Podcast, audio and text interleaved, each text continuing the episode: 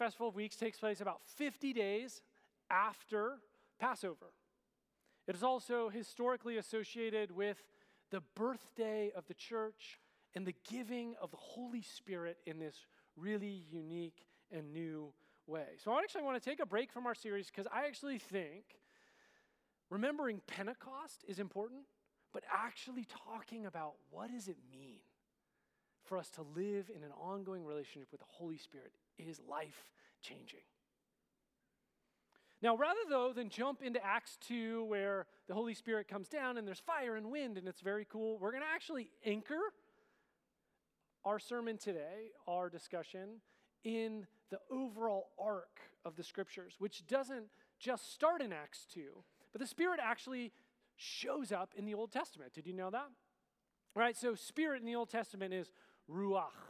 Now, I want you to practice this. So if you don't get the like, I'm going to hawk a loogie sort of thing in the back of your throat, you're not saying it right. So try and say it Ruach. A little more on the back of the throat. Ruach. There you go. Well done. Well done. All right. Ruach. Often translated spirit, wind, breath. In Genesis 1 says the spirit, ruach, is hovering over the waters. Right? The spirit's pictured kind of like this idea of a wind that's blowing over the water. Genesis 2, God forms Adam from the dirt of the ground and then he breathes into the dirt and makes a living creature. God's spirit, God's breath brings life. There's also this sense in the Old Testament that the Spirit empowers people, gives them gifts. We see this in the story of Joseph. Right? Joseph gets this sort of a power by the Spirit to interpret dreams. The text says that the Spirit of God was on him that enabled him to do this. But in the Old Testament, generally, right, the Spirit, for the most part, empowers people for specific tasks at specific times.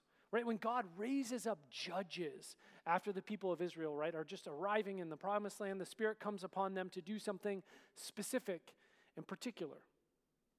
And you get this sense as you read the Old Testament that there's this longing, this hope for more of the Spirit. In Numbers 11 29, Israel's rebelling in the wilderness again. And Moses just wishes, I just wish your Spirit, God, would be on all God's people. He says this if only the Lord's people, if all the Lord's people were prophets, that the Lord would put his Spirit on them. There's this sense that if only everyone had the Spirit of God, things would be so much better. We also see this hope that the Spirit would be on all God's people in the prophets.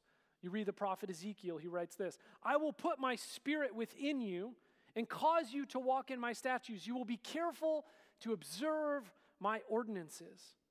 Right? There's this hope in the prophets that one day God is going to put his Spirit in his people that will enable them to be faithful. Right? Not just so they have to really try hard, like get your act together and work harder, but actually the Spirit's work in them will enable their faithfulness.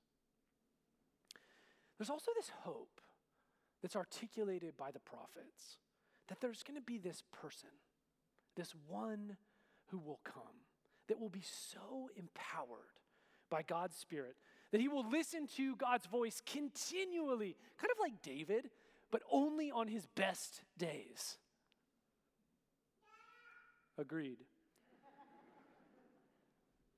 The Spirit Isaiah often speaks of this spirit filled person. In Isaiah 42, he talks about God's servant who will be empowered by the Spirit of God. Isaiah 61, he talks about this anointed one, the Messiah, right? The anointed one. What will he be anointed with? The Spirit of God. And this longing actually sets the stage for the New Testament. Right? It shouldn't surprise us that when Jesus in Luke 4, he says, he goes and does his first like ministry address. The first time he's like going public. What does he read?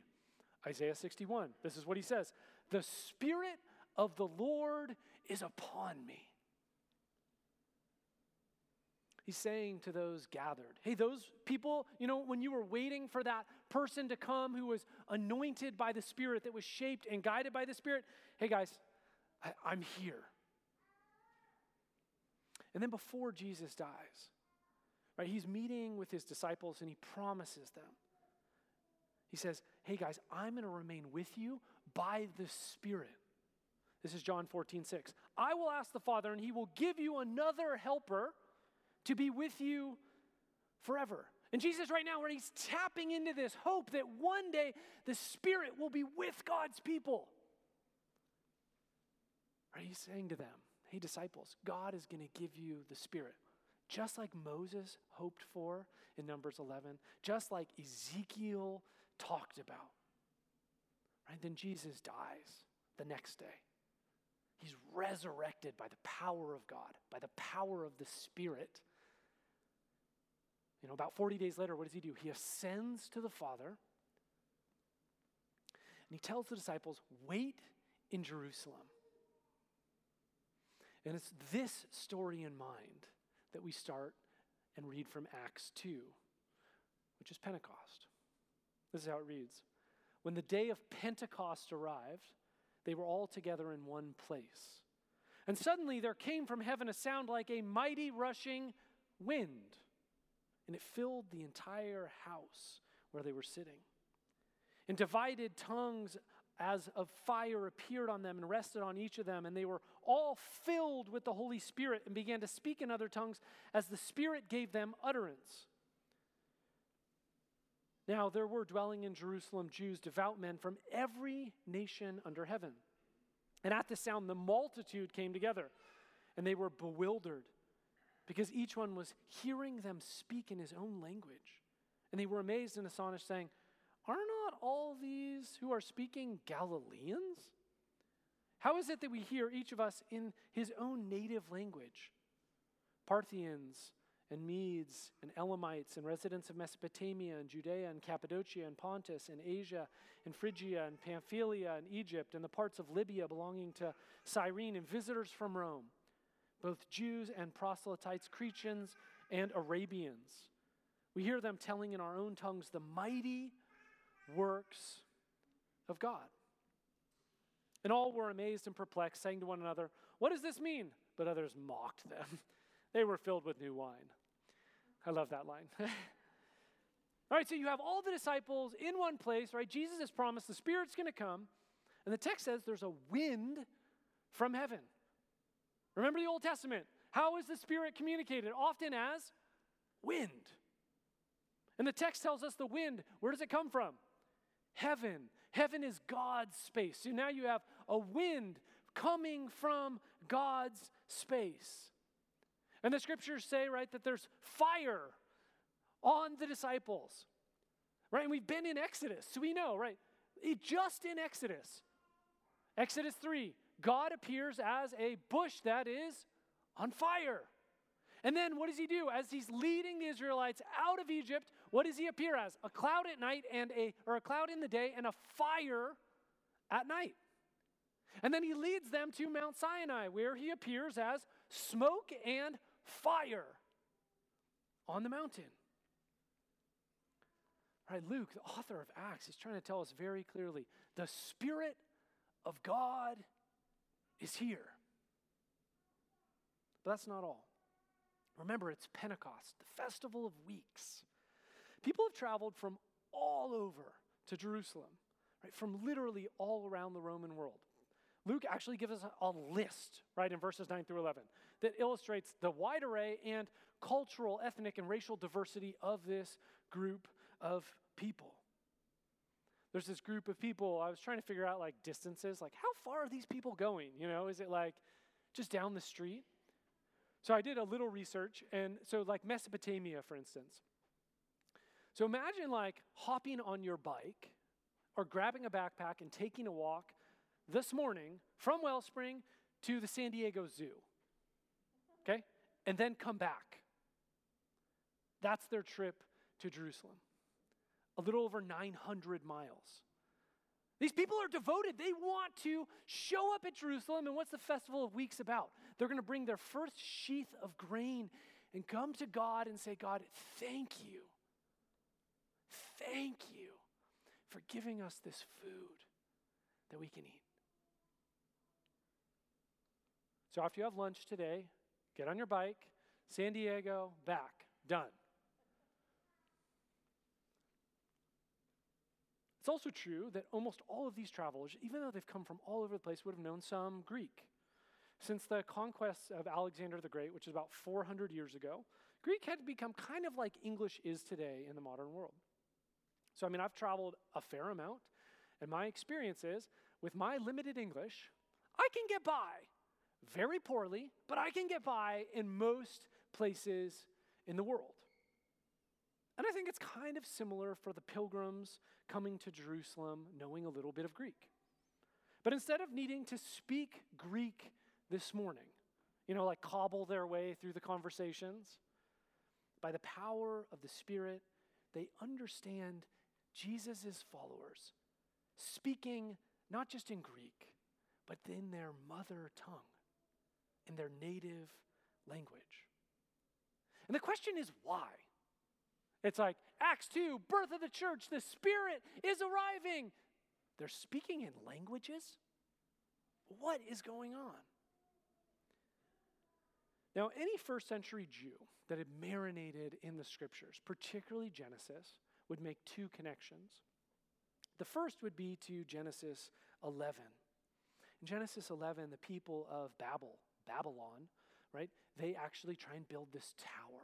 And they think, man, we are awesome. We're going to build a tower all the way up to God's space in heaven. And God's like, mm, not so much. So what does he do?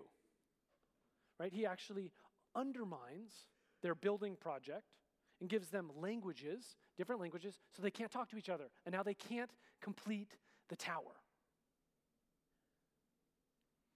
The people of Jerusalem, though, on that morning, now can speak the same language. And what God is doing through the Spirit is undoing the division of Babel. He's bringing the people of the world back together through the Spirit. In Genesis 11, language separates. In Acts 2, through the Spirit, language now unites.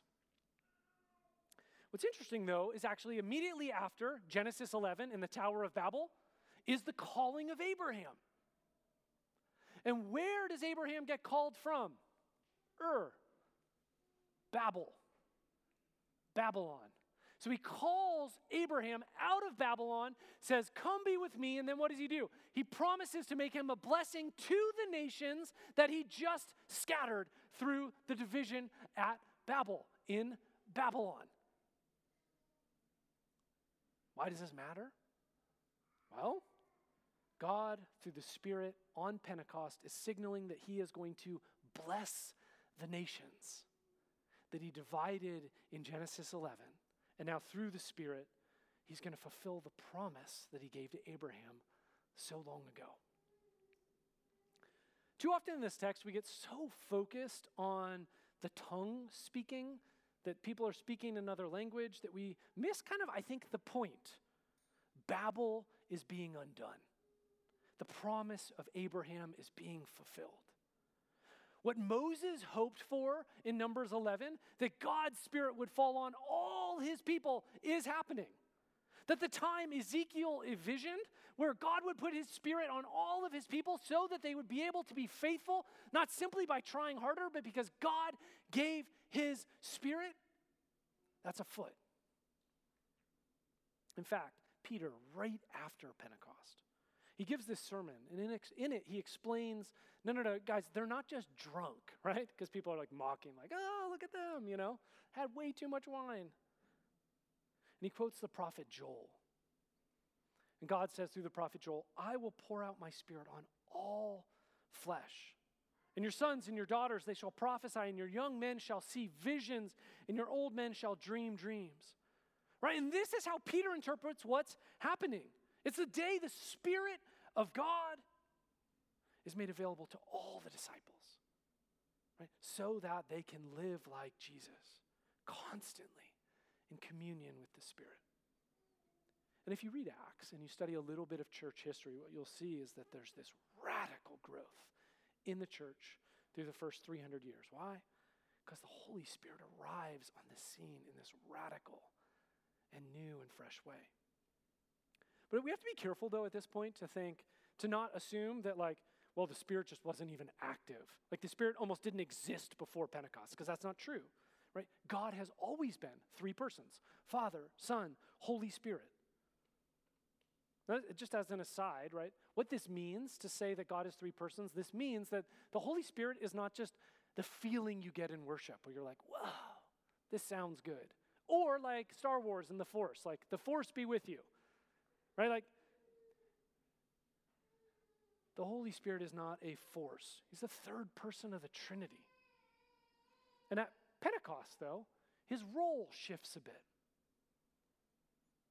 He's kind of like takes a more leading role versus a supporting role. Just like when the Son takes on human flesh, it's not like he didn't exist before AD 100, he's just coming to the foreground. Likewise, the Spirit at Pentecost. He was primarily right in the background, taking active roles at specific times, in specific contexts, upon specific people, right? Similarly with Jesus, right? Jesus comes, he lives in constant communion with the Spirit, creating almost like a new prototype for a spirit filled faithfulness, which is then made possible to all people who opt in to following Jesus and participate in his kingdom. Right? This is the great outpouring of the Spirit that Joel imagined and that Peter thinks is happening, right, when he preaches in Acts. Now, that's sort of like the big arc. But what does the Spirit actually do? You're like, okay, the Spirit shows up on the scene, takes a leading role, but how does that actually impact our lives? How does that actually impact the church? I want to highlight just five things, and I'll try and go through them quickly so you're not just like overwhelmed. But what does the Spirit actually do? Right? The Spirit's not just the warm tinglies we get during worship. Like, what is the Spirit? What does the Spirit actually do? The first thing I want to emphasize is this the Spirit gives life. Right? We see this in the Old Testament, right? The Spirit gives life to Adam. Jesus says this in John 6, right? Literally, it is the Spirit who gives life. Paul basically quotes him in 2 Corinthians 3 6, right? The Spirit gives life. Right? This is what the Spirit does. He gives life to us. Two, the Holy Spirit empowers. And again, here there's continuity with the Old Testament. Joseph, right? He is able to interpret dreams because God empowers him, gives him the ability to interpret these dreams. And we see this in the New Testament, especially in Romans 12 and 1 Corinthians 12, in which Paul talks about how the Spirit gives us spiritual gifts. Paul writes, 1 Corinthians 12, 7, to each is given the manifestation of the Spirit for the common good. So if you're sitting here and you are a follower of Jesus, the Spirit has actually given you a gift that you are meant to use. We'll talk about this more. Right? He gives you this gift. He empowers you with this gift to build up the church and fulfill God's mission in the world. Third, the Holy Spirit sanctifies, but sanctifies is kind of like a, I don't know, a churchy word. Another way to say it is the transformative, that this means, right, that the transformative work of our character is done by the Spirit of God. It's a result of the Spirit's work in us, right? Not your best effort on your best day, right? The Holy Spirit is the one who sanctifies, transforms us. And what does that lead to? Fruit of the Spirit, Galatians 5. The fruit of the Spirit is love, joy, peace, patience, kindness, goodness, faithfulness, gentleness, self control. Right? The Spirit doesn't just empower us, the Spirit transforms us from the inside out. Fourth, the Spirit reveals. In the Old Testament, right, God reveals all the time. Read through the prophets. What does the Spirit say? The Lord said to me, right? He speaks, He reveals, this is what I'm going to do with you people. Right? And Jesus says, John 14, the Helper, the Holy Spirit, whom the Father will send in my name, he will teach you all things and bring to remembrance all that I have said to you. Simply, right, the Spirit will reveal to all disciples, you and me, what we need to be faithful. And when we think of this, actually, in the Jewish context of Passover and the Festival of Weeks, actually, some interesting parallels start to arrive. Especially if you start to contrast, right? Pentecost, during Pentecost, they would remember often Moses' ascent of Mount Sinai. Because if you think about the dating, right, like you have Passover, and then 50 days later, right, is Pentecost. Around that time is about the same time that Moses goes up Sinai. You start to see similarities. Jesus ascends to be with the Father, and the Spirit comes, right? Moses ascends and comes down with tablets. So think about this. Moses goes up Mount Sinai, he ascends, right? And then he comes back with the law, the Ten Commandments written on stone. Jesus goes up, he ascends to the Father, comes down as the Spirit, not with stone tablets, right, but with the life giving, empowering, revealing guide of the Spirit to guide and shape the church. And just as the law kind of marked this new beginning for God's people in the wilderness, so the Spirit's arrival kind of marks this new beginning, this new freshness, this new direction for the church. But we need to be careful here because it's not like you just throw out the Ten Commandments and you throw out the whole Old Testament and say, now I got the Spirit, you know? Forget about all that. What becomes clear, actually, as the New Testament unfolds, is that the Spirit is the one who gives and inspires the Scriptures. That's why we read the Scriptures for guidance. The Spirit gives them to us so that we can be guided. Paul writes in 2 Timothy all scripture is God breathed. Right? The Spirit is still the one guiding us through the scriptures. Fifth, the Holy Spirit unifies. There's a sense throughout the whole New Testament that the oneness of the church is bound together through the Spirit. Right? Paul writes in Ephesians 4 there is one body, one Spirit just as you were called to one hope. That's important here. This doesn't mean that there is not diversity within the church body. What it does mean is that the diversity of the church actually mirrors the diversity of the Trinity. There's diversity and unity simultaneously. All right. You're like, all right, thank you for the theology lecture. Now, how does this actually relate to our everyday life? right? So we have a little bit of an arc of the scriptures, salvation history. Yes, this is what the Spirit does. But if you were to say to me, so what do I do with this? Thank you for asking, by the way. Sets me up. Very helpful. Right? What is the part that we play? And that's where I actually think it gets pretty interesting. So when we give our lives to Jesus, God gives his spirit to us. We don't have to actually do much. We just say, Jesus, I want to worship and follow you. And God's like, yes, here's the Spirit. And simultaneously, when Paul writes to the church in Ephesus, he says this And do not get drunk on wine. Interesting, back to wine again, for that's debauchery. But be filled with the Spirit. Right? Don't fill up on wine, fill up on the Spirit. And this verb, to be filled, I'm going to do a little bit of Greek, so don't freak out, I'll make it clear. So it's in the present imperative in Greek, which is probably best translated as a command of be continually filled.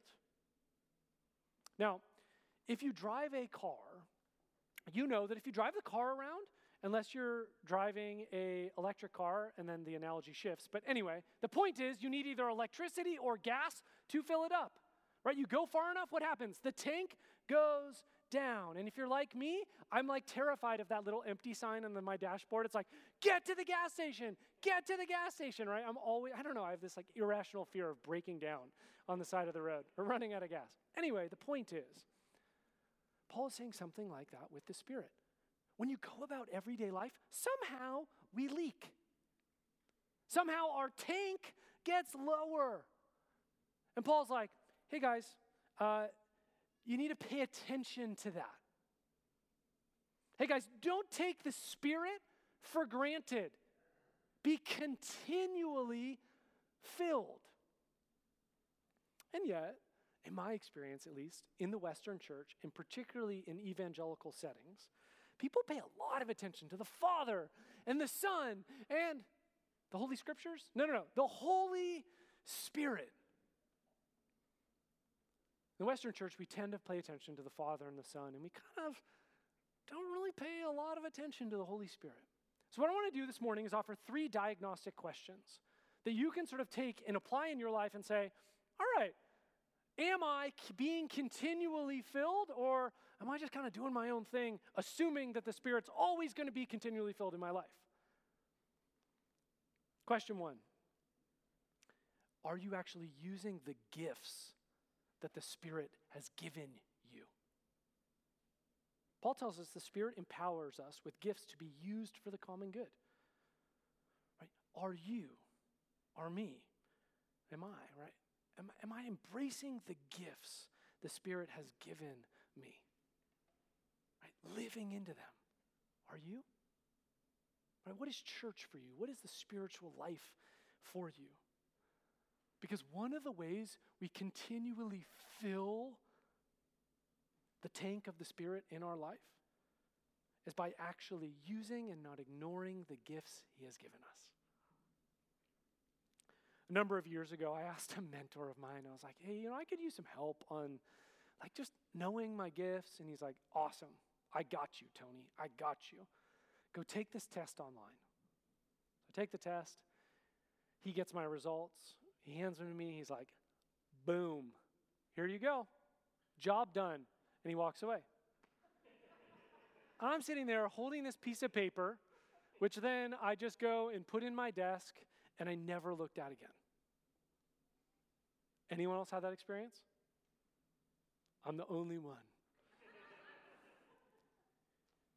the thing that's interesting is if you read the New Testament, like read it like 10 times this week, tell me if there is ever a command to know your gifts.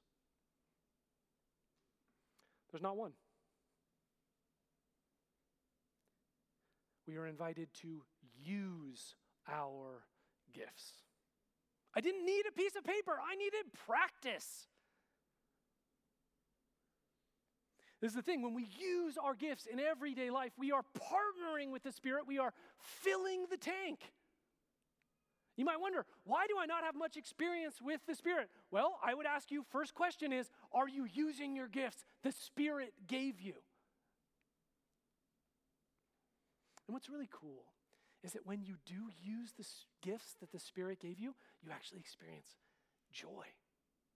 You experience life. I read an article this week. You know what the number one thing that causes anxiety in America is right now? Shout it out. Tell me if you have any ideas. What? Money? Okay, good. Yeah, what else? What? Life? Yeah, life. Yeah, definitely life. totally. You know what it is? Public speaking. You know what? I love public speaking. Give me a Bible, a topic, say, go speak in front of 100 people. I'm like, yes, so fun. The number one thing that causes anxiety in the United States is public speaking. But guess what? The Spirit gave me gifts that bring me into this space. And when I use those gifts, man, I love it. You know what doesn't even make it on the top 30 list of things that cause anxiety in the United States? Administrative work. but if you want to make me really anxious, hand me a bunch of admin things. Ask the staff at Wellspring, they will tell you. I'm not good at it. It causes me anxiety. Why?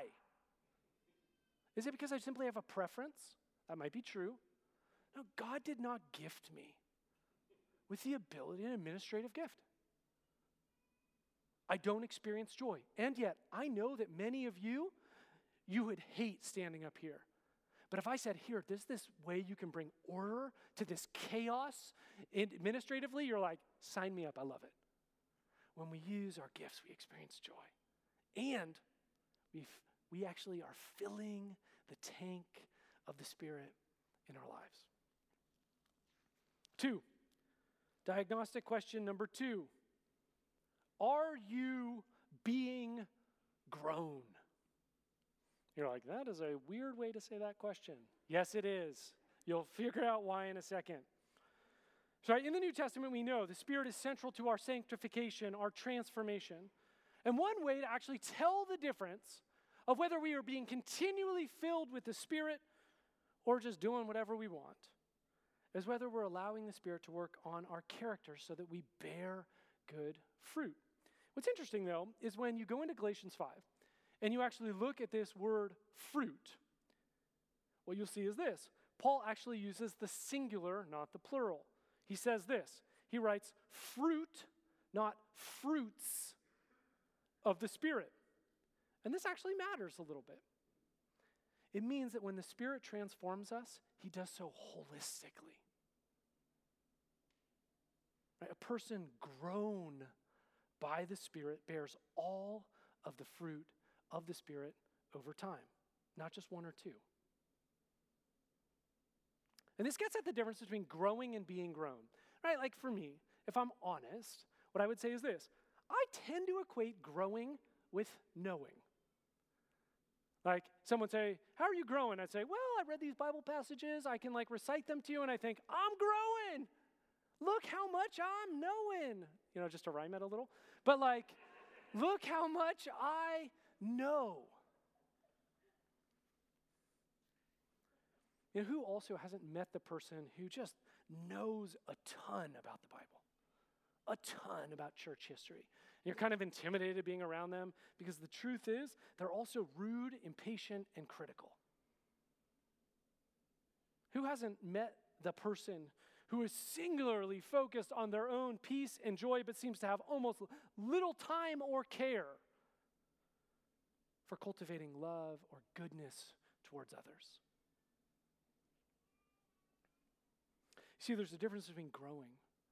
Go to any bookstore, go to Amazon. There are a thousand and one self help books to help you grow. Pick something you like, focus on it, do it. Awesome, you rocked it. Being grown by the Spirit is a little different. People who are being grown by the Spirit are open to the Spirit of God working on all of who they are, all of their story, every nook and cranny of their lives, places of pain, places of character deformation. But too often, we limit the Spirit's work to like one corner of our lives. Like, God, please help me in my impatience while driving, which has legitimate issues. Totally get it. Road rage is a real thing. But so often we say, Help me on this one thing in this one place, and we say, But God, don't actually work on my character in my marriage, in my workplace, in my family.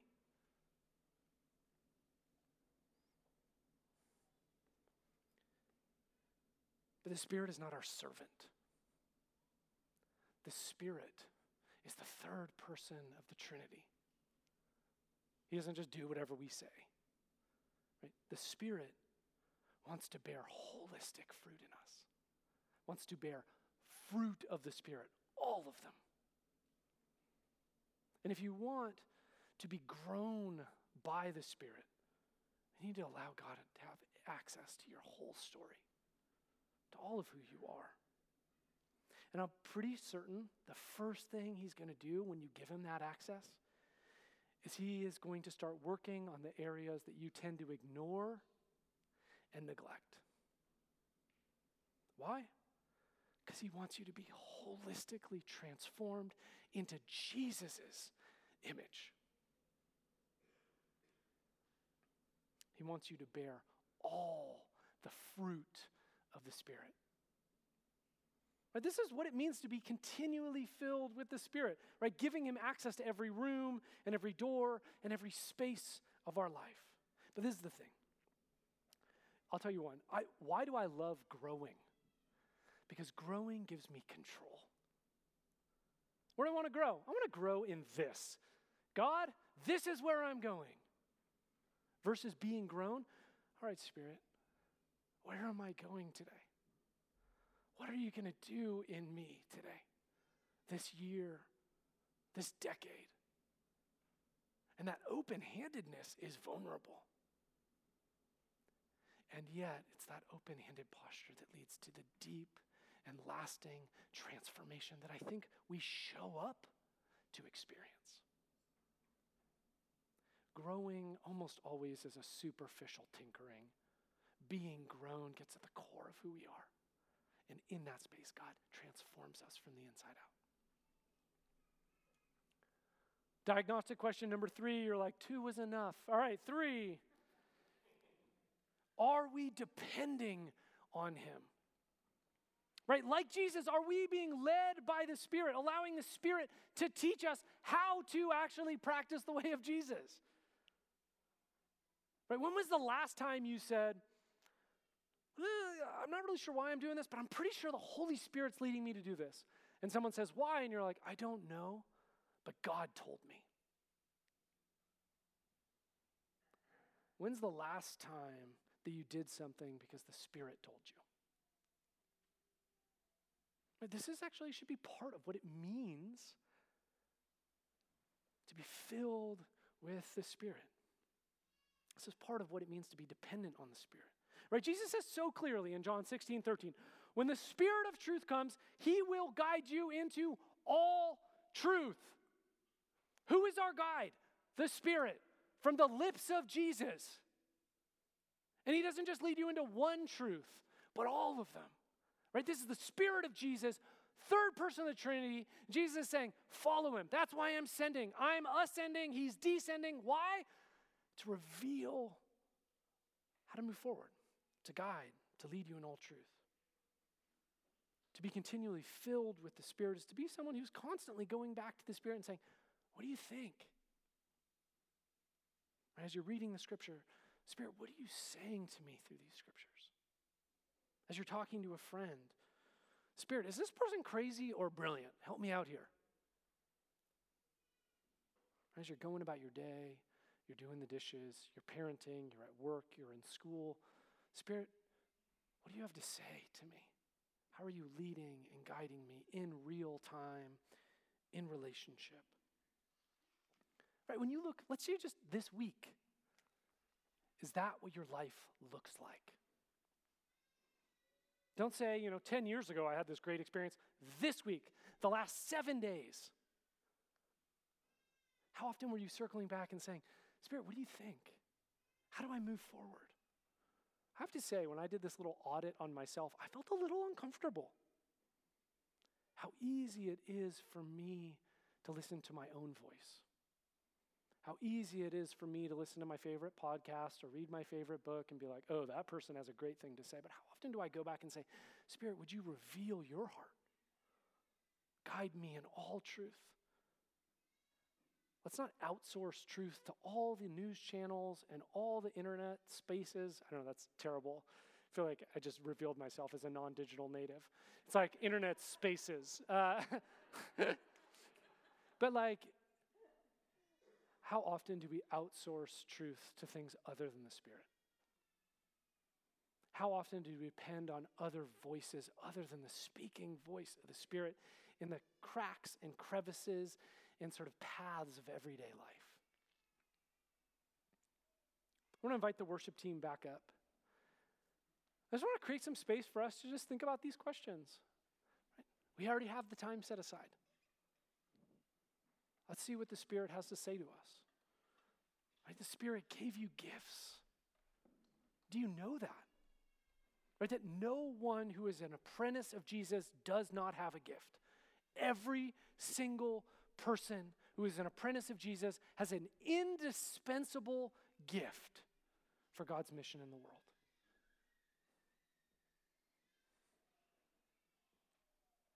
Two, right? Are you being grown by Him?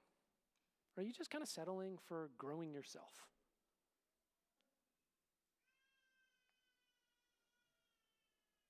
Are you giving him access to every part of your story and your life? Three, are, are you depending on him? That he will guide and lead you, that he will give you what you need.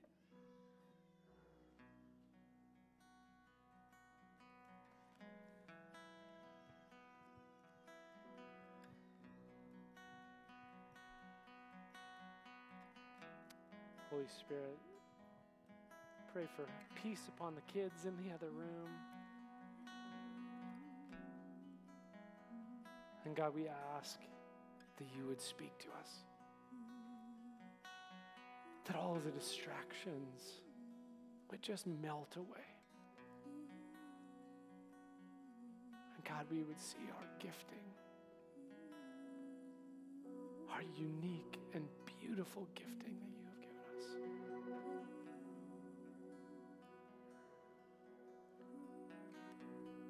Spirit, speak.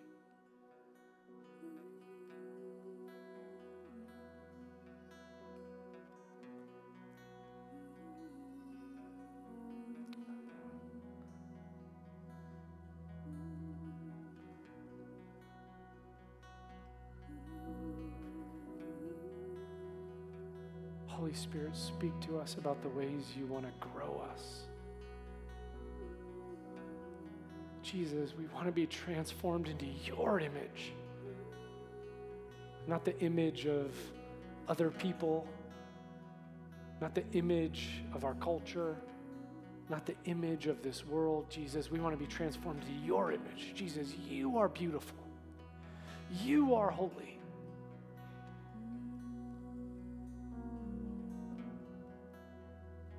God, transform us. Jesus, we pray for your healing through the Spirit this morning.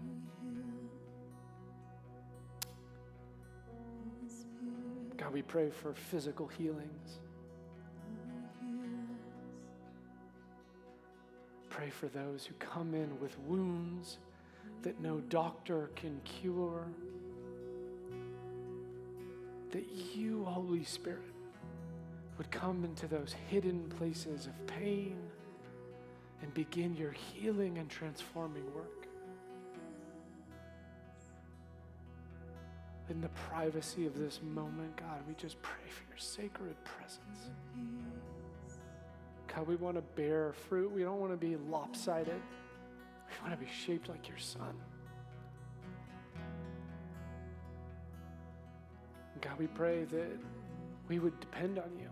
God, reveal to us, convict us. God, lead us to a place of repentance for the ways that we listen to other voices. We listen to our peers more than the Spirit. We listen to our bosses and what they say to us rather than your voice, Jesus. We listen to the criticism and the judgment and we internalize it. And we say, Jesus, by the power of your Spirit this morning, set us free. Set us free, God. We don't want to be a people that are just dominated by this culture, dominated by so many things going on, Jesus. We want to be a people that are set free to follow you faithfully, radically unhindered, God.